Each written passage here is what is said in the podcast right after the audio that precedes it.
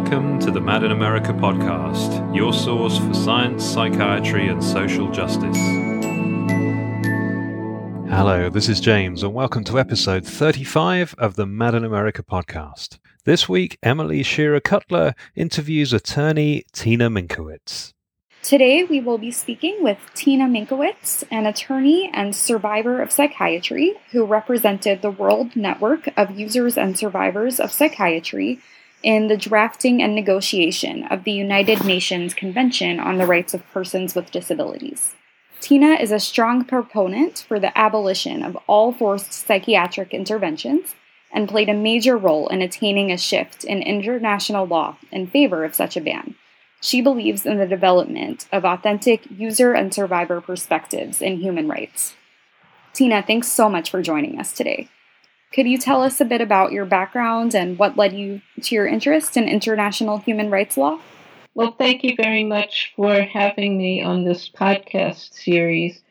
So, I am a survivor of forced psychiatric interventions myself, and my interest in law essentially stemmed from that experience in which law was an agent of the oppression and violence and discrimination that was that was perpetrated against me. Law was law was an agent of of disempowerment in my life. And somehow both because of that and in spite of that i was drawn to law as the area that needed to be changed because law is an institution created by human beings and it can be changed equally by human beings.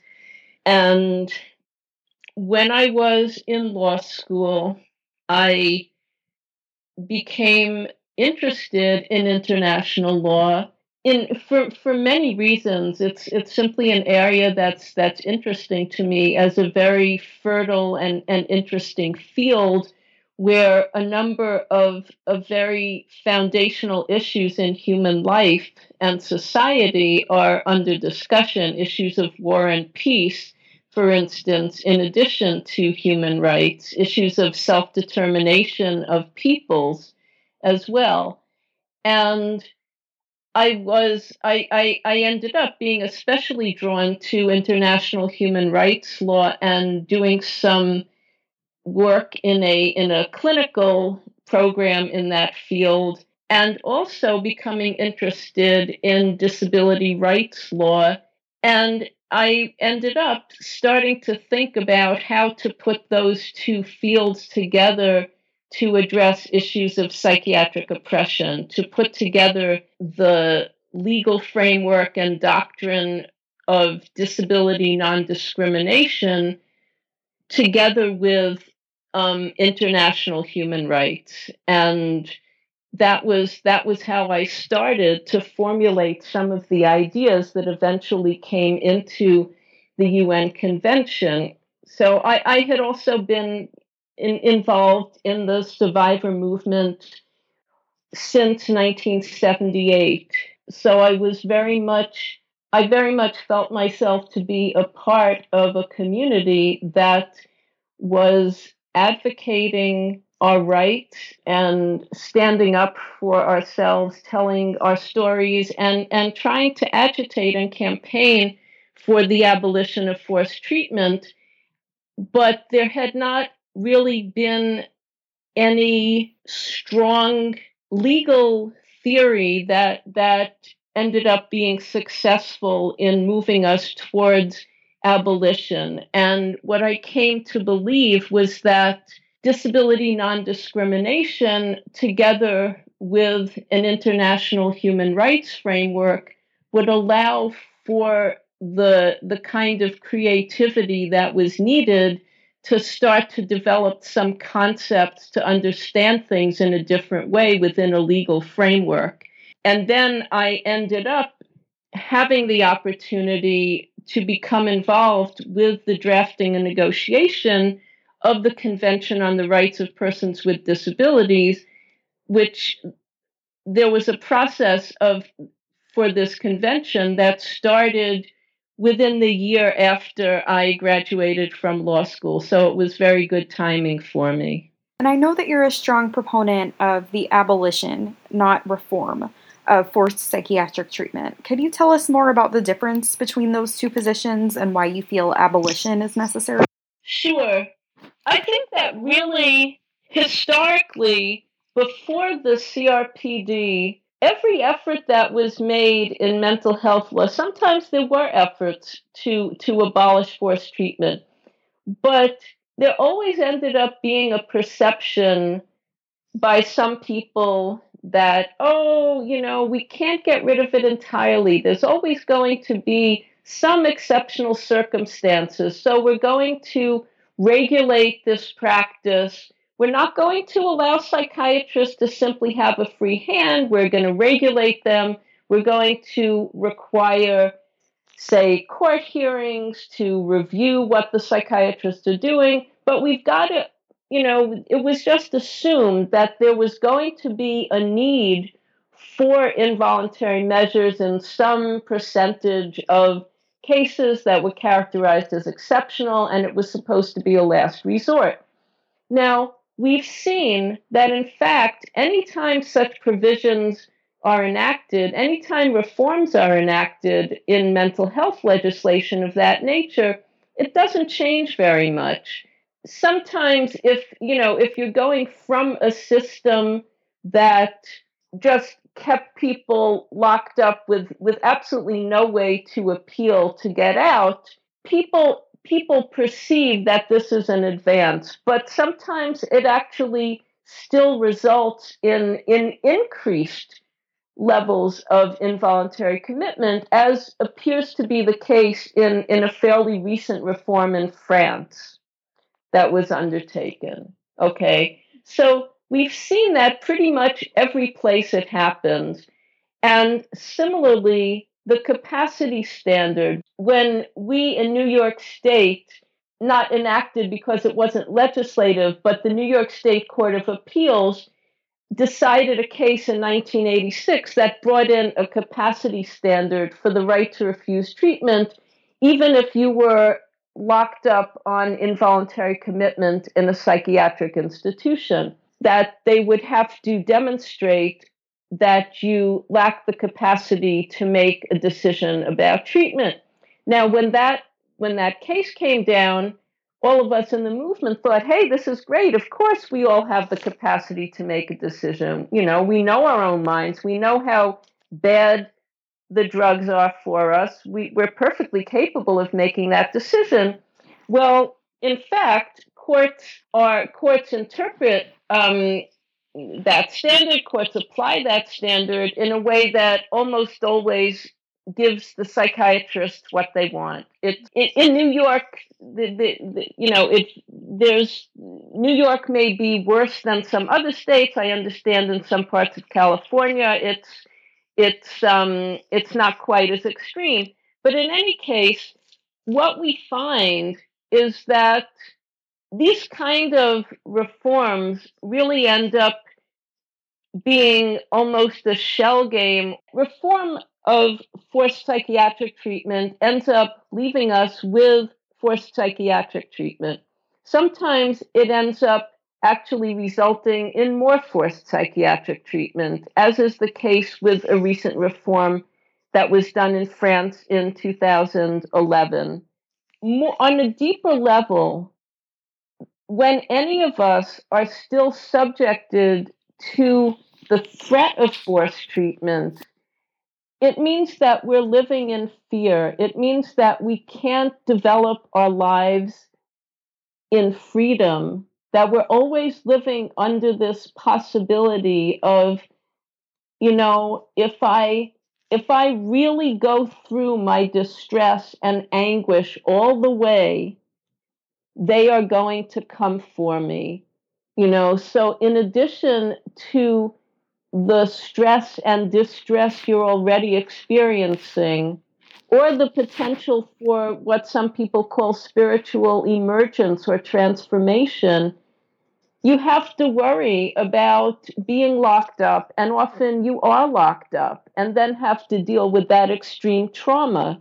So, why should I, I think really in a way the question to ask is why not abolition?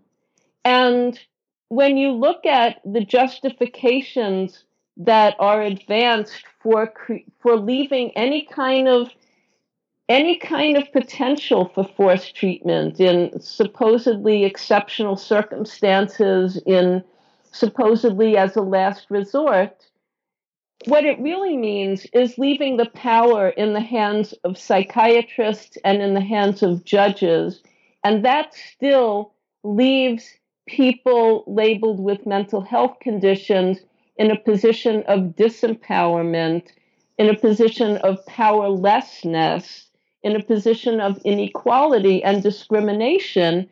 And if we're supporting human rights, if we're promoting human rights and campaigning for human rights, that's the opposite of what we want.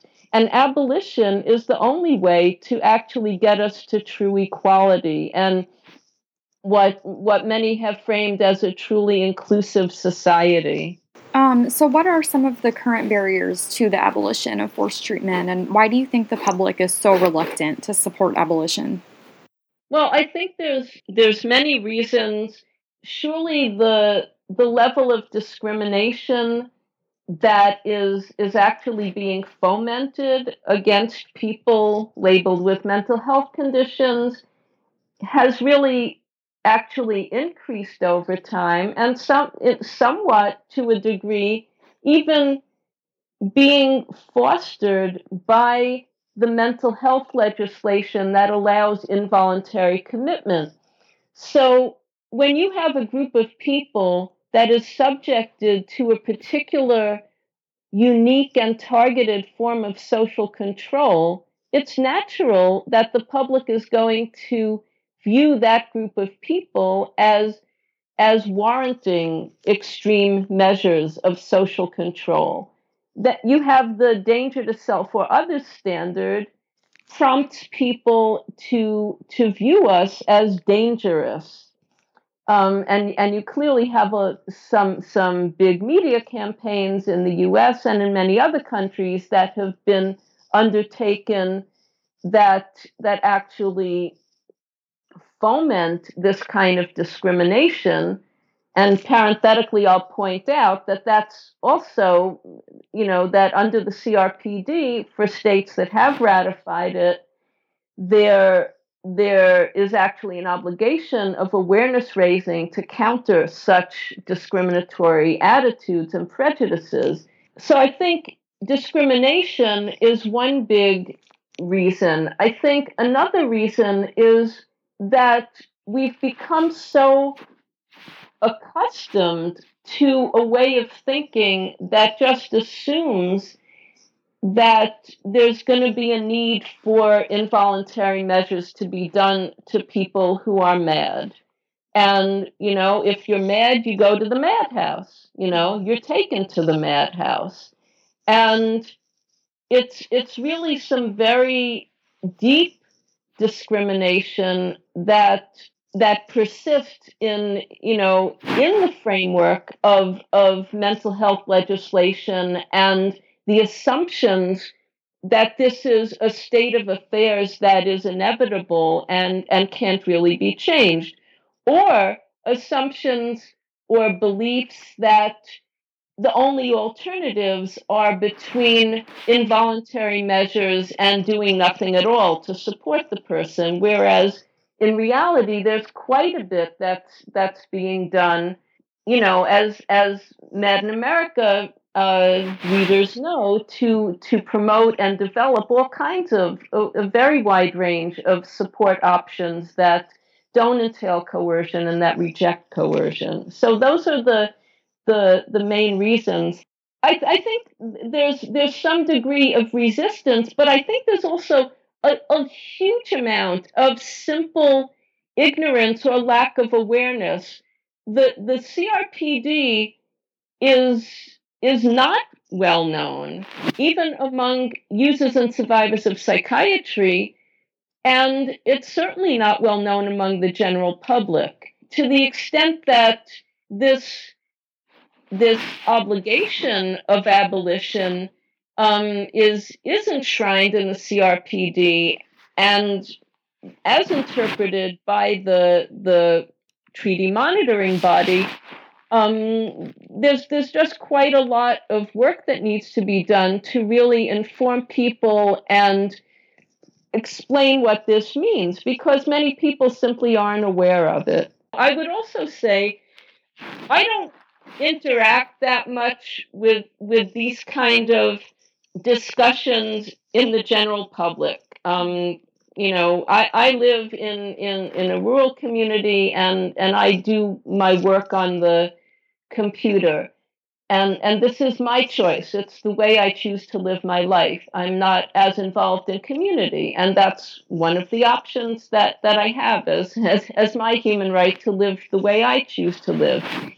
But people who are engaging in some of these discussions with the general public have told me that sometimes there's actually quite a bit of support for us. For instance, that when they tell people that about the practice of electroshock or about the process of forced drugging with neuroleptics or giving people seven neuroleptics at a time, you know, or seven drugs of which five are neuroleptics.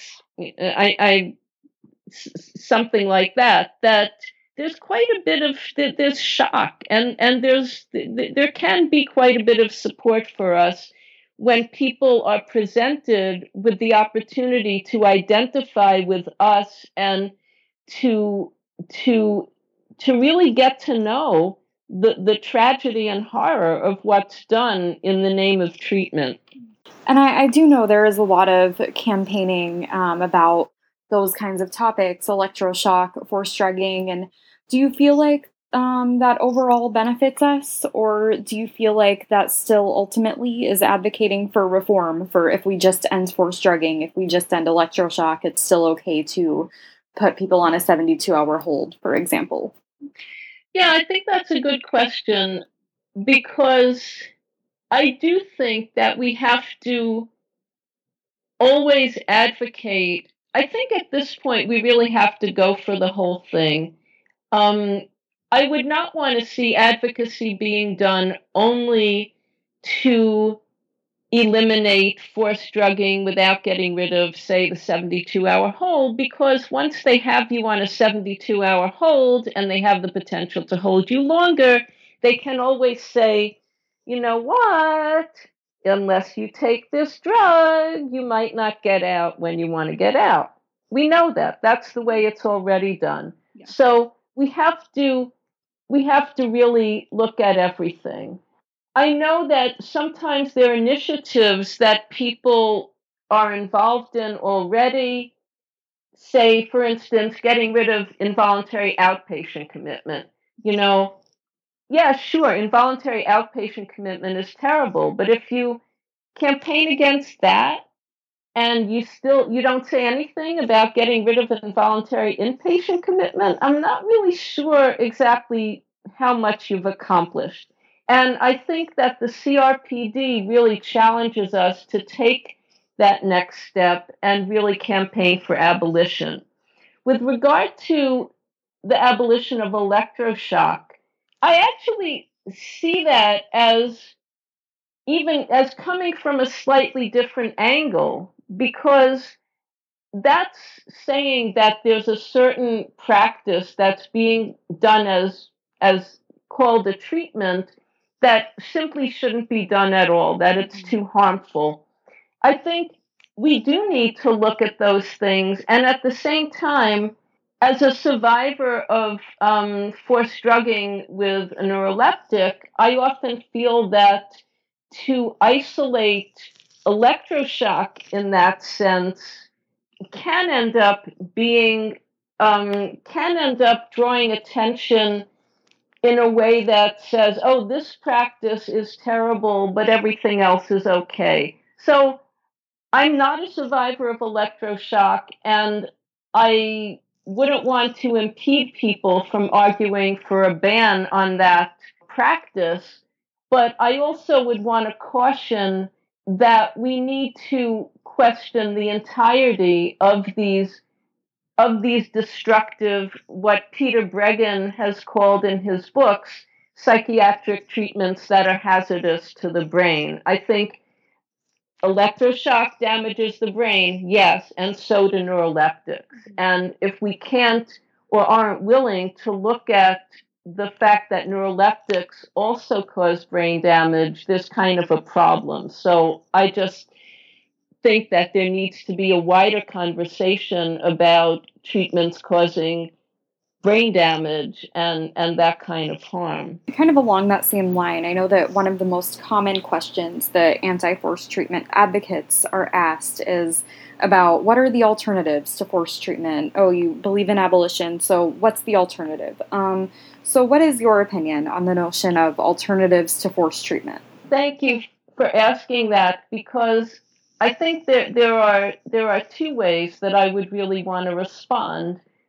One is that you don't ask about alternatives when you're faced with a situation of violence that needs to be stopped. When there's a massacre in progress, you don't say, "Gee, what's the alternative?" Um, you say, first stop the first stop the violence from happening," and that's what is really going on in, in the world of mental health services when we're talking about forced treatment. In a sense, even the term forced treatment, because it, it has the term treatment, can be can be mystifying because it doesn't confront the violence of the situation and that's that's one of the reasons why I was working to frame these these interventions as torture. In fact, an, an early way that I was putting it is forced interventions in the name of treatment. So we need to stop the violence. We need to make it clear that putting drugs into a person's body that that disrupt the person's brain function that disrupt the person's consciousness and sense of self is an extremely violent thing to do. Requiring the person to put the drugs into their own mouth is an extremely violent thing to do. And it's not violence as metaphor, it's not symbolic violence, it's physical violence. And that that needs to be actually really deeply understood. So that's what we're talking about as a first instance. We don't need or require alternatives to the current mental health system and the offerings of the current mental health system in order to demand an immediate stop to forced treatment. What we need as an immediate change, okay, if we're stopping forced treatment right this minute, we need to have society take on board the obligation of accommodating people in people in distress, people experiencing a great diversity of mental states.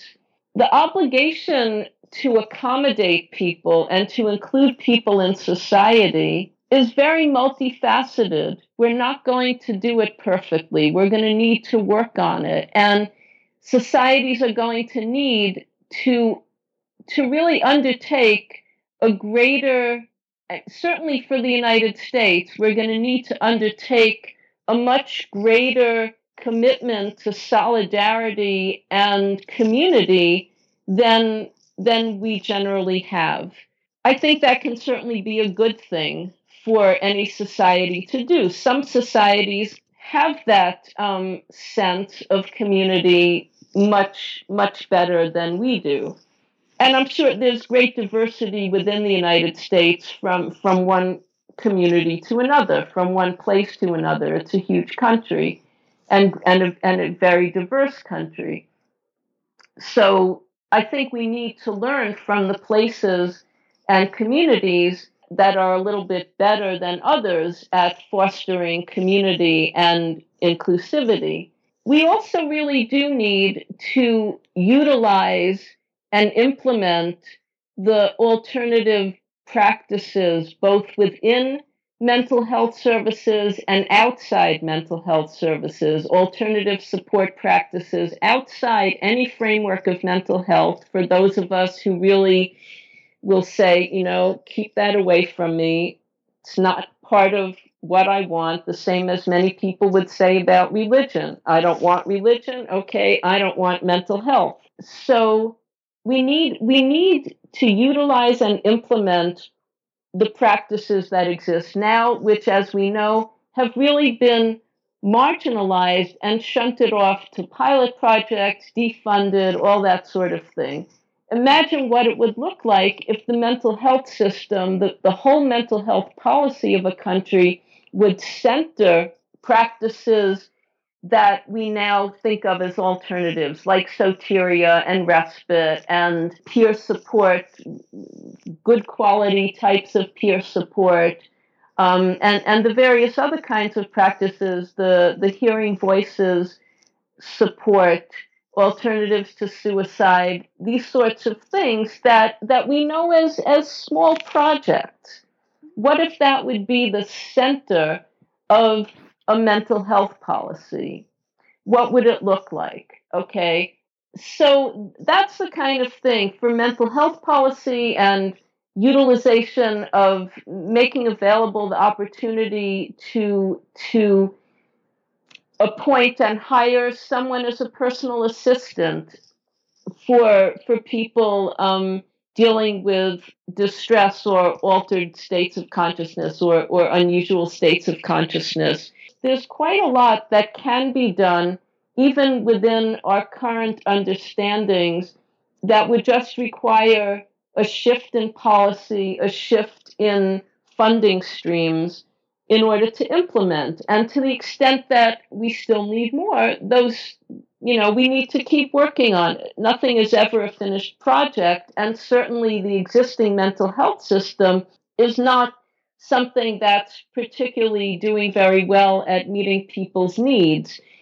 So, you know, moving away from that and creating alternatives to it is is certainly something that shouldn't be that we shouldn't hesitate to do. You know, like I said, I think the, the question of coercion is actually separate from the the notion of what types of services and supports are going to be offered and it does need to be understood that that's that's immediate and doesn't depend on on whether there's there's alternative kinds of support available. One important aspect of your work is that you've united the issue of forced psychiatric treatment with the broader disability rights community. Why do you think the disability rights framework is important for addressing this issue? Well, for me, the disability rights framework is simply a very accurate and correct fit to address an aspect of the oppression that we experience, an aspect of psychiatric oppression that really was is difficult or impossible to name without that framework. So the question why are we being subjected to such awful mistreatment? And why have we been throughout many centuries subjected to such mistreatment? I think we have to call it discrimination. And calling it disability based discrimination is what makes the most sense to me. Because I do think to the extent that people are experiencing a kind of suffering or distress or unusual state of mind that that kind of takes them out of ordinary life for a period of time or that that they experience on a very ongoing basis that they're just experiencing life in a very different way than other people. I think that it makes sense to understand that as being similar to the different ways of experiencing life that people may have because of cognitive differences or because of physical differences that sometimes get called impairments or simply, you know, th- th- there's always debate about how we're going to talk about this. So I, I, I, I I'm recalling the concept now neurodiversity or mental diversity. And we can talk about mental diversity, physical diversity. I think what we're talking about is a kind of difference that gets stigmatized and that's simply about a person's makeup, what they come into the world with, or what their makeup may be, even on a temporary basis. So for me, the issue of disability is not really about long term or permanence. You know, things fluctuate. It's really about how much a particular diversity of mental experience or kind of distress related to your mental experience is impacting your life.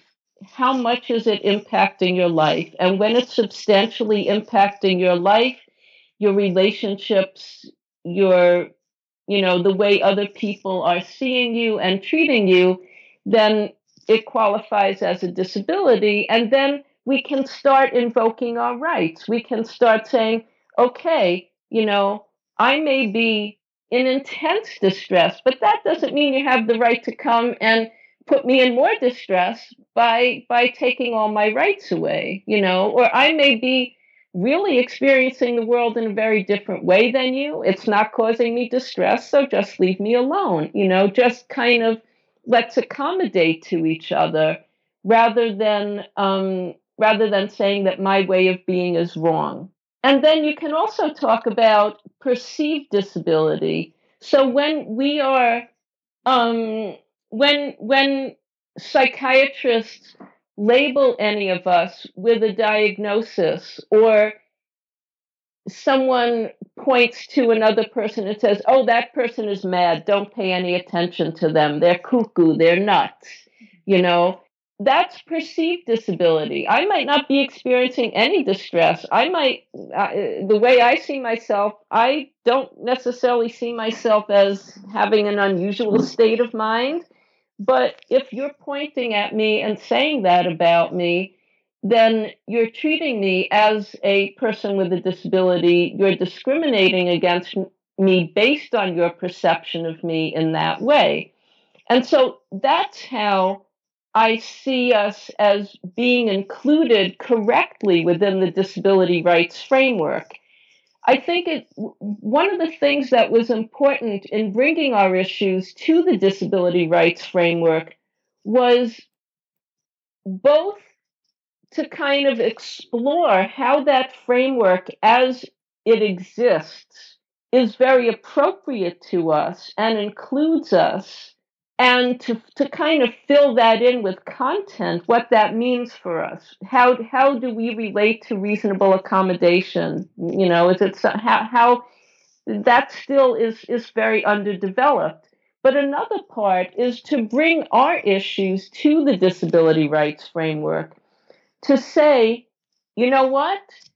Self determination, the right to self determination is a disability rights issue equally as accessibility is the right to legal capacity, the right to not be forcibly treated, the right to not be locked up um, in, in psychiatric institutions. These are core disability rights issues because we are part of the the overall constituency of people with disabilities, and these are our issues.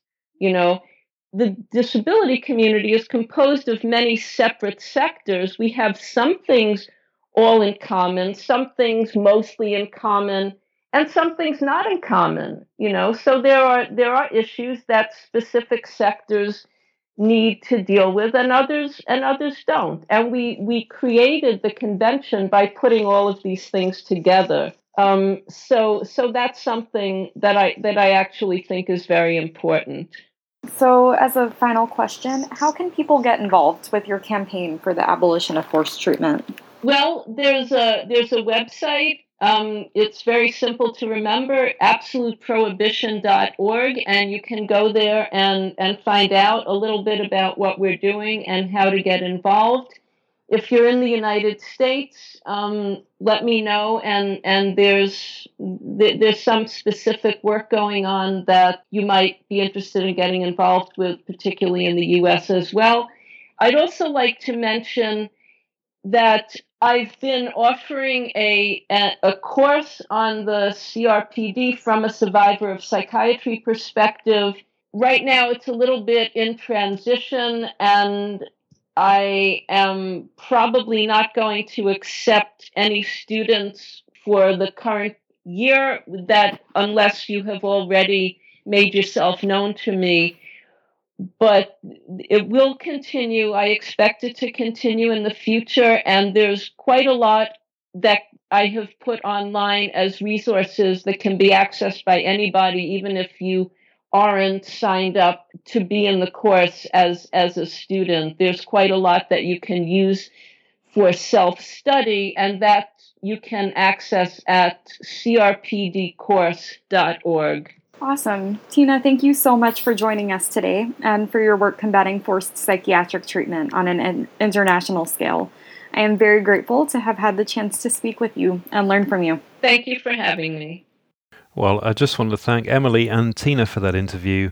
And also, if you're interested in some of the documents that Tina mentioned, you'll find links on the post that accompanies this interview on madinamerica.com. So, thank you for listening, and until next time, take care. Thank you for listening to the Mad in America podcast. Visit madinamerica.com for more news, views, and updates.